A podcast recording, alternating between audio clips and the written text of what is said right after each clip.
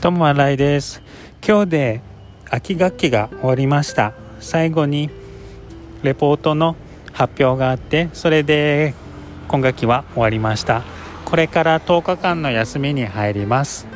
今日はソンシャン駅の近くの夜市に行ってきました。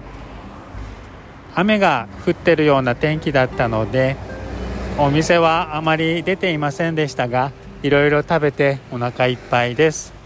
これからバスで1時間ぐらいかけて家に帰ります。